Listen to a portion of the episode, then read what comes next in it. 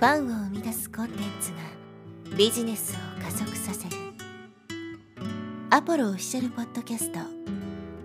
超ブログ思考。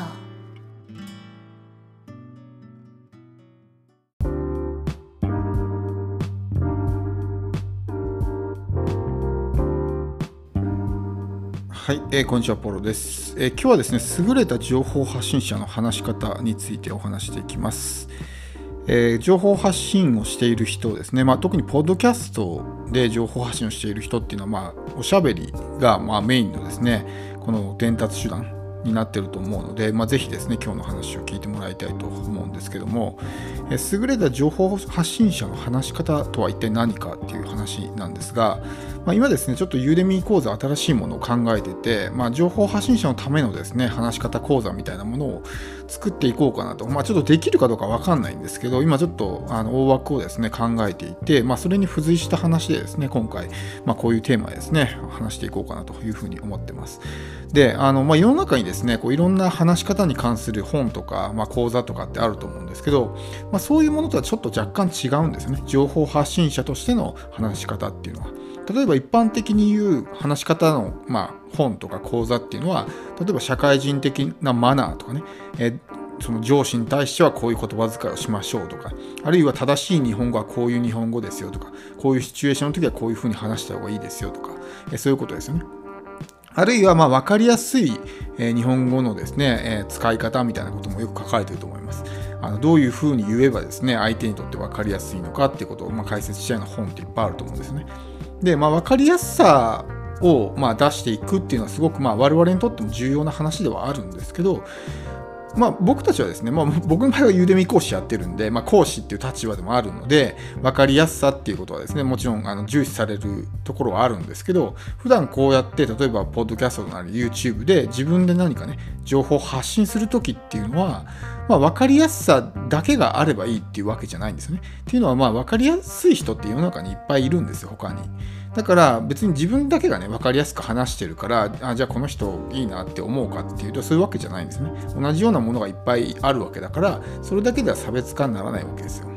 で情報発信者にとって一番重要なことっていうのは、まあ、キャラを出すってことですね。自分の、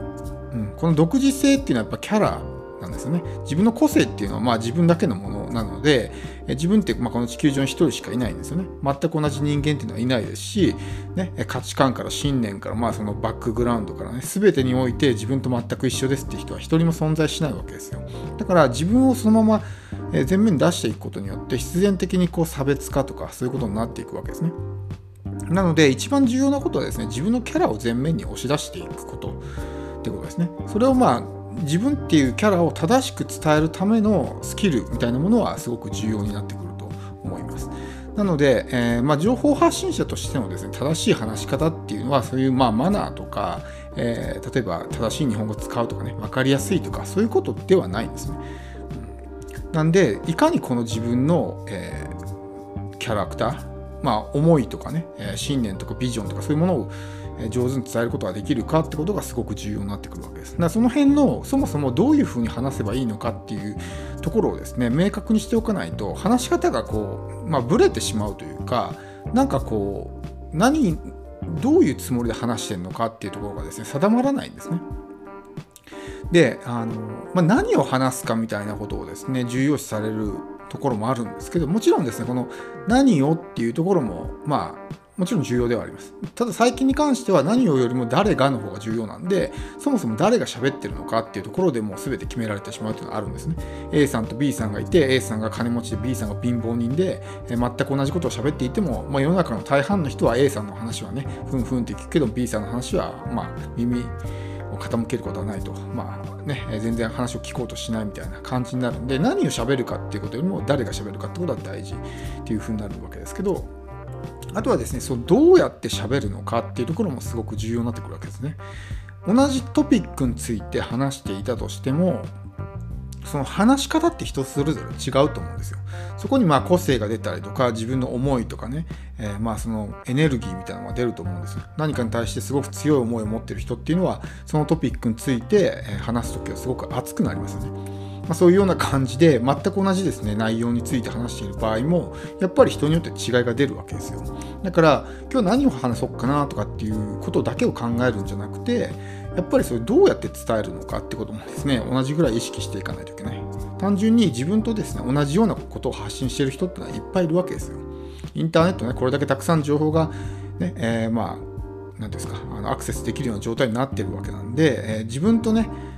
自分しか言ってないことっていうのはまあほぼないわけですよ。こんだけたくさん情報がある中で。ってことはどういうふうに差別化していくのかっていうと、まあ、どそれをどう伝えていくのかっていうことですね。がすごく重要になってくるというわけです。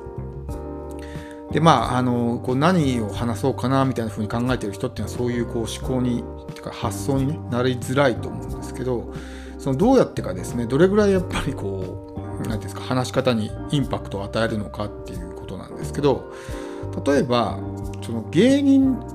の人のですね話とかってあると思うんですね。エピソードトークみたいなものってあるじゃないですか。でああいうのってすごく面白く聞こえますよね。でその芸人さんがしたエピソードトークをですね今度一般人が例えばこの間テレビでね〇〇っていう芸人がこういう話をしてたんだよね。すごく面白かったんだよね。って言って友達に話すとしますよね。でもその一般人の人が話した時っていうのは多分その面白さが全然伝わらないと思うんですよ。っていうのはそのエピソード自体がまあ大して面白くなくても芸人の人がですねそれをまあ面白おかしく伝えることによってまあ面白いっていうふうに聞こえるんですねでもその話す力量がない人それを面白く伝える力量がない人が話しても全然その面白さが伝わらないわけですよ。だこれが結局その誰が話してるのかとかどうやって話してるのかってところにすごく大きく関わってくるわけですね。話している内容は全く同じでも話し手によって全然この相手に与える印象っていうのは違うわけですよ。プロの芸人が喋ればものすごく面白く聞こえるけども、まあ素人の一般人が喋っても全然面白く聞こえない。っていうのはやっぱりそのどうやって話すのかっていう部分がいかにですねその大きな影響を及ぼすのかってことが、まあ、分かると思うんですね。そういうような感じなんで単純にそのじゃあ例えば自分がこういう情報を発信しますっていうところだけでですね物事を判断してしまうとその情報の価値そのものだけでしか、まあ、あの測ることができなくなってしまうわけです。けどじゃあそれをどういうふうに伝えるのかどういう口調でどういう順番で話すのかとかどれぐらいですね自分がエネルギーを込めて話すのかとかいうことがあると思うんですね。話し方は下手くそでもすごく思いがこもってたら人間って感情が動かされたりすることってあると思うんですよ。上手に綺麗に分かりやすく丁寧に話すことだけがですね相手に伝わるわけじゃない。逆にこう理論的に話してるけども全然頭に入ってこない話とかってあると思うんですね。そういうのってやっぱ熱量がないものって聞いててもつまんないと思うんですよ。こう単調でね。例えばこうなんかえー、総理大臣とかが原稿を読んでるようなねああいう話っていうのは仮にあれいいこと喋ってたとしても入ってこないと思うんですよ。っていうのも棒読みだし感情も何も入ってないからですね。でもそこにすごく強い思いがあってまさにこう演説アメリカの大統領の演説みたいな感じでこうパッションを揺さぶるような話し方をしていたら同じ内容でもやっぱり心って動きますよね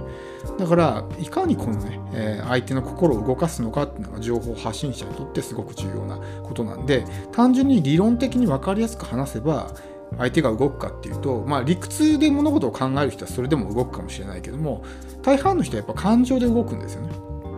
なんでいかにこの感情を動かすのかってことを考えないといけない。だから上手に話せばいいってわけじゃないし、下手くそでも思いがこもってたら相手の心は動くことがあるわけです。なんで、とにかくまあ自分の伝えたいメッセージを持つっていうのが一番だと思います。それに対してすごく強いですね、情熱があれば、必然的にそれがですね、こう話し方とかそういうものに出てくるようになるんで、まあ、あえてですね、上手に喋ろうとしないとかね、敬語とかそういうものを気にしすぎると、もうスラスラ言葉が出てこなくなる。僕も日本にいた時は、そういう仕事してましたけどね、やっぱこう、駆け出しの頃っていうのは上手に敬語を喋ろうとしすぎて、全然言葉がね、出てこなくなるんですよ。でももう自分の言葉で喋ろうっていう風に開き直った時はですね、もうどんどんどんどん言葉が出てくるようになるんですね。だから綺麗な言葉を喋ろうとしないとか、とにかく自分の言いたいことが相手に伝わればいいわけですよ。それであいつは無礼だとかっていう人間がいるんであれば、それはもうその人はそういうふうに思わせておけばいいんですね。どんなに丁寧に喋ってもあいつは無礼だっていう人間はいるんで、えー、そんなことを気にしてたらね、キリがないですし、別に僕たちは、何ていうか、その社会人として何かやってるわけじゃないから別に、ね、相手に対してブレードのこのって関係ないわけですよそういう人が自分にとって必要ないんだったら別に離れていってもらっても結構なわけだしあくまでも自分のコミュニティを作る自分の仲間同士を作るっていうことが大事になってくるわけなんでその人たちだけに響けばいいんですね。うん、なんで、えー、その仮にあなたと私が、ね、同じような内容を話していたとしてもあなたが喋った時の方が相手に伝わるってことはあるわけですね。相手のその聞き手の立場によってやっぱ全然違うわけですよ。ね、あのアポロっていう人間は自分と全然なんか違うタイプの人間だから共感できないけどもこのね、えー、あなたっていう人間はすごく自分と境遇も近いからすごく共感ができますみたいな風に思われたりすることもあるわけですよ。だから単純に自分が話している話題は誰か別の人間がね話しているから自分が言ってもしょうがないよなとかってそういうことじゃないんですよね。同じことを話していてもやっぱり誰が話すかによって伝わり方は違う。成功者が話せば全員の心が動くかってそういうわけじゃないですよね。人によってはいやあんなすごい人が言ってる全然こうなんか実感が湧かないとかってね。思う人もいるわけですよ。それよりは自分と近い境遇にいる人が話している方がより親近感とかね臨場感を持って、え聞くことができるっていう人もいるわけなんでその辺はまあ自信を持って堂々とですね発信すればいいかなと思います。今日はですね、え情報発信者の、え話し方についてお話しいたしました、え最後まで聞いていただきありがとうございます。